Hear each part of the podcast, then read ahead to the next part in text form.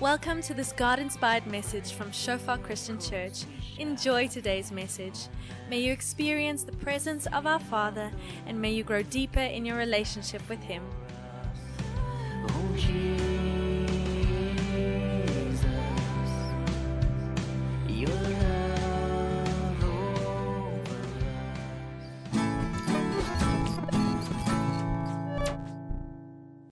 Good morning and welcome to our church at home service.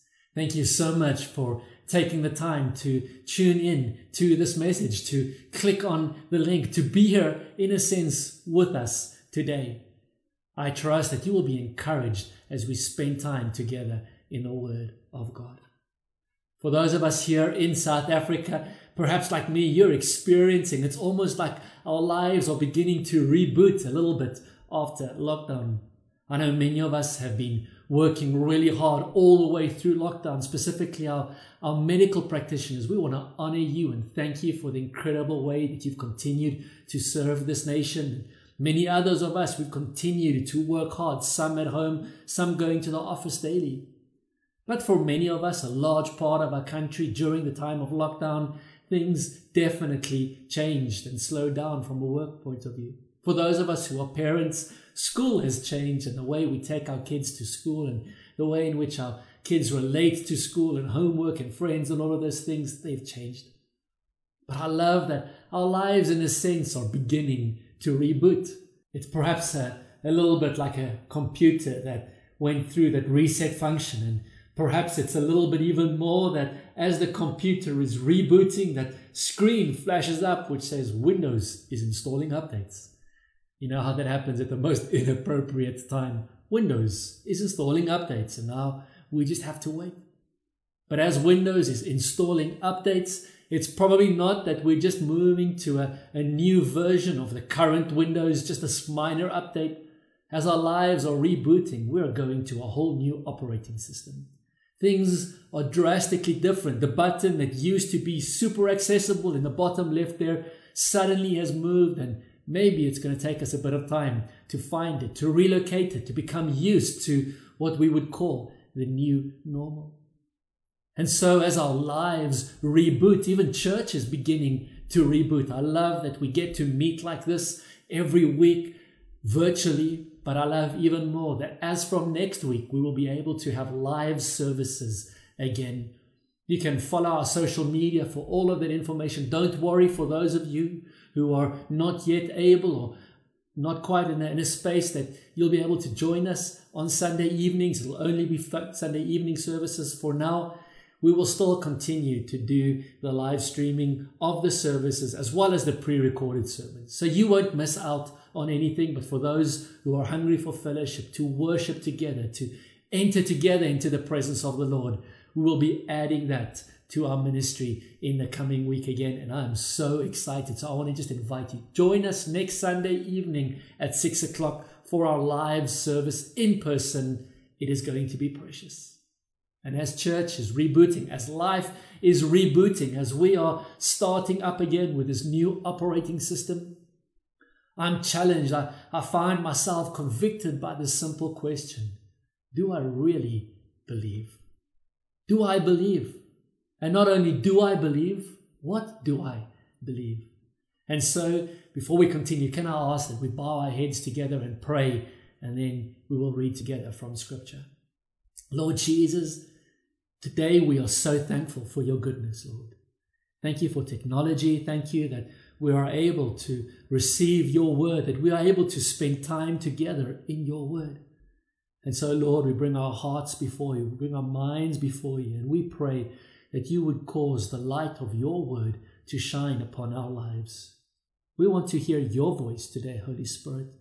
And so we ask, would you come and speak with us and speak to us? Would you remove every other voice, every obstacle, every distraction right now in Jesus' name and allow us to hear your voice? We want to be drawn in by you, Lord. God, I pray that every person under the sound of my voice, even right now, would just again have an awareness of your incredible love toward us. And that as we grow in the knowledge of your love, that we would know that we are children of the living God. And we thank you for that. In Jesus' name. Amen.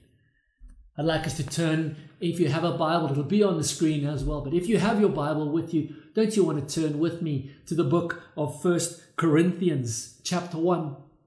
Last week, Andries van der Merwe, who is our pastor from Hermanus, he shared in our church at home service, he shared with, with us just a little bit about our being different because of our passion for Jesus.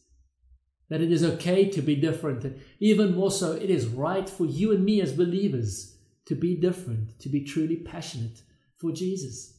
I want to carry on in that same theme and read for us from 1 Corinthians chapter 1 verse 18. I'm reading from the New Living Translation. The message of the cross is foolish to those who are headed for destruction.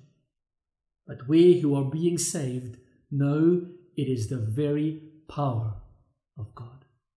The message of the cross is foolish. And so I wonder today how much you believe, how much I believe. And do I believe? Do you believe? What is it that we believe? Do I really believe the gospel? Do I really believe the word of God? Do I believe the words written in this Bible? What is this message of the cross? Do I really believe that mankind, every one of us, are born in sin, that we need to be saved from this sin, the sin that results in eternal death and separation from a living God? Do I believe that the Creator God of heaven and earth, who is a loving, benevolent, gracious God, would send His only Son to die, to carry the punishment for my sin, for your sin, for our sin, so that we may be reconciled to God? Do I really believe that? Do I believe that the blood of Jesus is sufficient to wash away the sin of the whole world? Do I believe that this Jesus, this who crucified, who died, was raised from the dead, that he defeated the power of death, so that you and I can live with God for eternity? Do I really believe this message of the cross, which is foolishness to those who are perishing?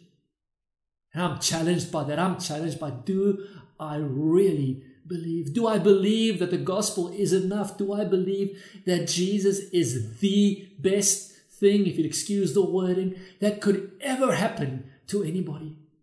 That a relationship with Jesus is right at the center of everything that human life on this earth is about. Do I believe that? Do I believe that knowing Jesus is enough? Those songs we sang just a moment ago in the time of worship, do I believe those words to be true? Do I believe that Jesus heals, that He restores, that He makes whole? Do I believe that for eternity we will spend our pre- in His presence? We will spend our lives in His presence. Do we believe that? C.S. Lewis, the great Christian philosopher, said it so beautifully when he said, Christianity, if false, is of no importance. This message of the cross, if it is false, it, it really makes no difference to anybody. But if true, of infinite importance, the only thing it cannot be is moderately important. You see, this message of the cross, if it is really true, does it change everything? If God is who He says He is, if the message of the gospel, the message that we read in Scripture, if it is true, and we believe it, and I believe it to be true, surely that changes everything. And then I'm challenged by the fact that somebody like Stephen, the first Christian martyr, he believed it. Paul, the apostle, believed it. That every one of the early followers of Jesus, specifically the 11 disciples, the, the, we call apostles today, gave their lives for the message of the cross because they believed it. They were willing to die for it. I don't think they would have been willing to die for it if they himself had lived it, was, if they believed it was a lie. They believed, they had seen it, they had seen the resurrected Christ. Thomas, who at one stage we, we read about him as being an unbelieving believer. He doubted. He says, Unless I put my fingers in the wounds, I'm not going to believe. And Jesus appears to him and Jesus says, Thomas, come here, bring your fingers. Put your fingers in my wounds. And then Jesus says, Do not be unbelieving, but believing. Sometimes, as Christians, I think we are unbelieving believers. We forget the reality, the truth, even the magnitude of the gospel, how true it really is. And so, as our lives begin to reboot, as we start a new normal, we figure out what life post COVID is going to look like. I'm challenged, and I want to extend, in a sense, this challenge to you. What would my life look like if my life really reflected belief? What would your life look like if you really believed that the gospel was enough, that the gospel was sufficient, that the gospel was more than enough? If I really believed in the redemption of sin, what would my life look like if I really believed that the ends of the earth, the nations, have to hear the gospel? What would my life look like if I really believed my neighbor, my colleague, has to hear the gospel? This foolishness to the world, but to you and to me, the power of the living God, this message of the cross. What would my life look like if the message of the cross was truly of infinite importance? If it was more important than my reputation and my bank balance? If it was more important than even my career and my hopes for this life? If I truly believed in the gospel, the eternal message of salvation in Jesus Christ. And so I want to invite us this morning to read a passage from Matthew, a passage which speaks to us about not only the message of the cross, but our embracing of the message of the cross. The Bible speaks about the kingdom of God. For those of us who have entered into the kingdom where Jesus is now the king, what does that kingdom look like? We see here in Matthew chapter 13 from verse 44 in the New Living Translation the kingdom of heaven is like a treasure that a man discovered hidden in a field. In his excitement, he hid it again and sold everything he owned to get enough money to buy the field. Again, the kingdom of heaven is like a merchant on the lookout for choice pearls. When he discovered a pearl of great value, he sold everything he owned and bought it. I wonder what my life would look like, what our lives, what our church community would look like if we truly embrace this, if we say, Jesus, you and your kingdom, the pursuit of your kingdom really is of utmost importance, or in the words of, um, of C.S. Lewis, infinite importance. Many of us would know, would know Matthew chapter 6. We probably quote it often. Do not worry what you will eat what you will drink. After these things, the unbelievers think.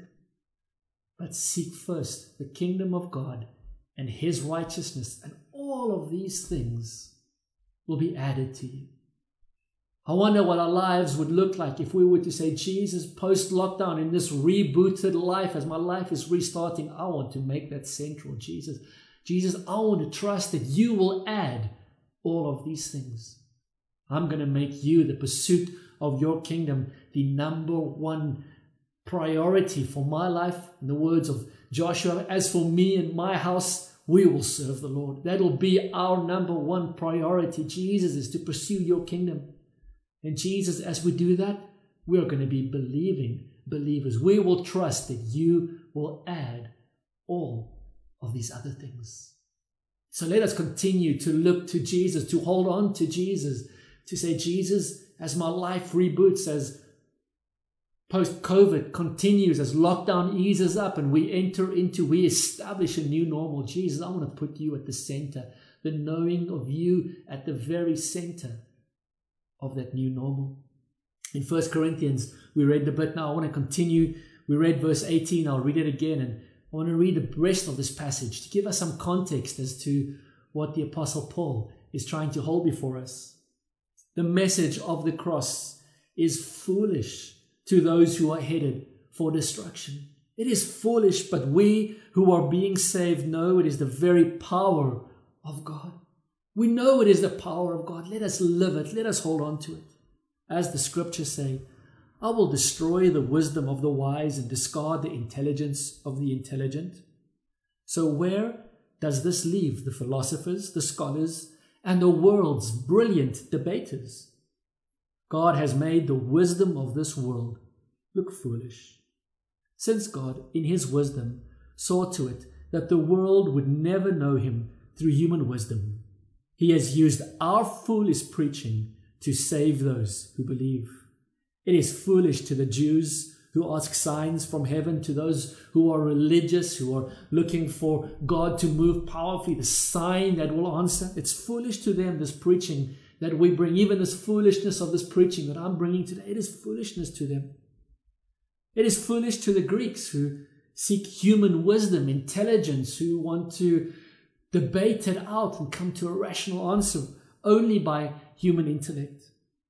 And so when we preach that Christ was crucified, the Jews, the religious crowd, they are offended. And the Gentiles, the intellectual crowd, they say it's all nonsense. But do you believe it? Do I believe it? Would we be willing to be fools for the sake of Christ? And then verse 24, he continues, But to those who are called by God to salvation, both Jews and Gentiles, in other words, religious people and intellectuals who have been drawn into the grace of God, Christ is the power of God and the wisdom of God. This foolish plan of God is wiser than the wisest of human plans, and God's weakness is stronger than the greatest of human strength. Remember, dear brothers and sisters, that few of you were wise in the world's eyes or powerful or wealthy when God called you. Instead, God chose things the world considers foolish in order to shame those who think they are wise. And He chose things that are powerless to shame those who are powerful. God chose things despised by the world, things counted as nothing at all, and used them to bring to nothing what the world considers important. As a result, no one can ever boast in the presence of God.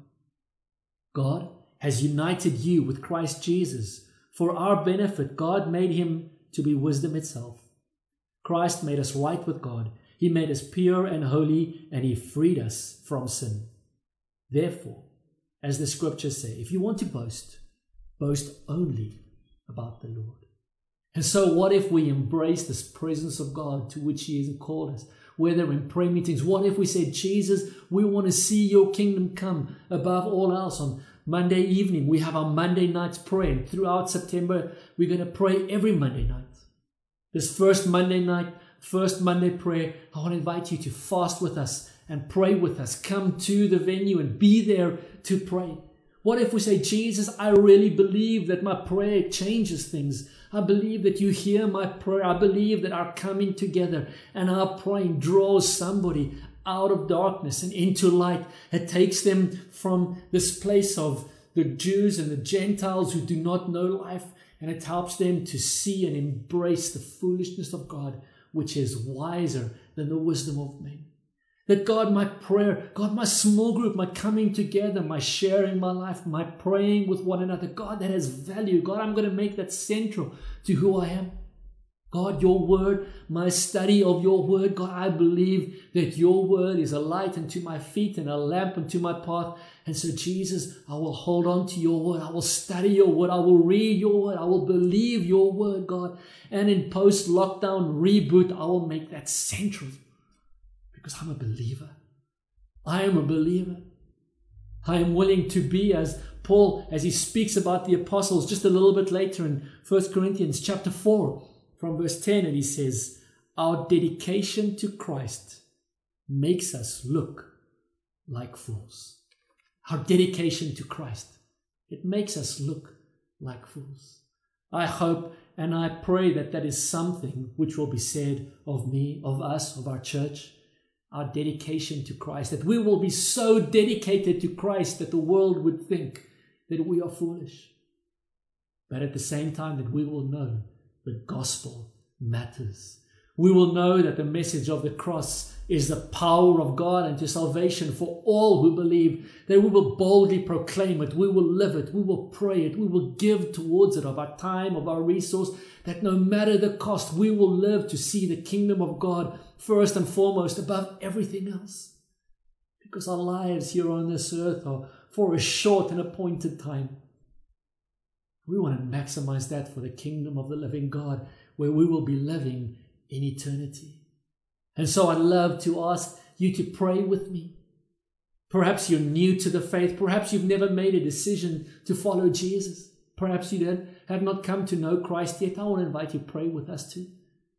Maybe you're an old believer. Don't you want to pray with me again as we rededicate our lives to seeking first the kingdom of God and His righteousness and trusting that all of these other things will be added? Can we pray together? Lord Jesus, we thank you as we prayed right at the beginning for the power of your word.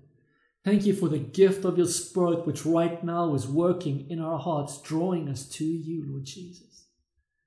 God, we repent for all of the times we have put other things above your kingdom, Lord. We have believed the lie that there is something better than you, Jesus, something more important than your kingdom and your ways. And so, right now, Jesus, we thank you just for an ability to turn back to you, to fix our eyes upon you, Jesus, to follow hard after you. Father, we bring our careers, Lord. We bring our families. We bring our finances. We bring our relationships.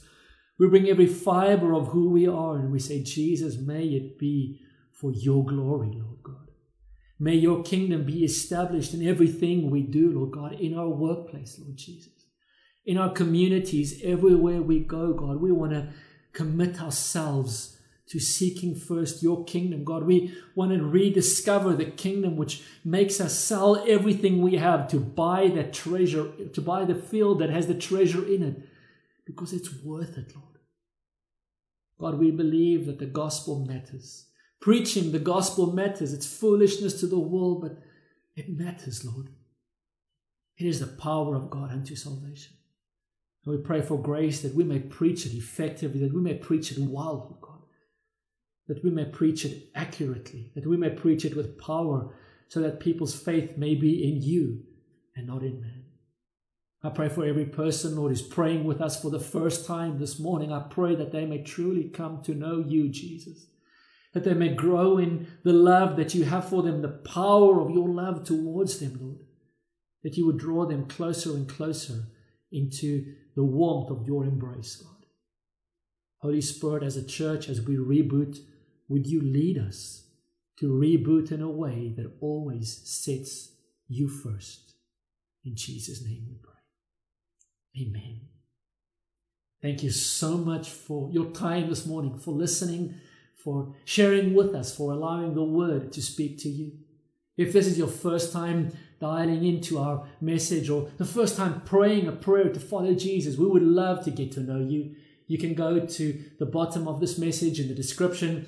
There is a, a, link that you can click on where you can share a prayer request with us, where you can give us your details, and we would love to contact you during the week to pray with you, to phone you, to get to know you just a little bit better. God bless you. May you have an incredible week. And for those who are able to join us for our live service next week, do do so. We would love to have you there. God bless you.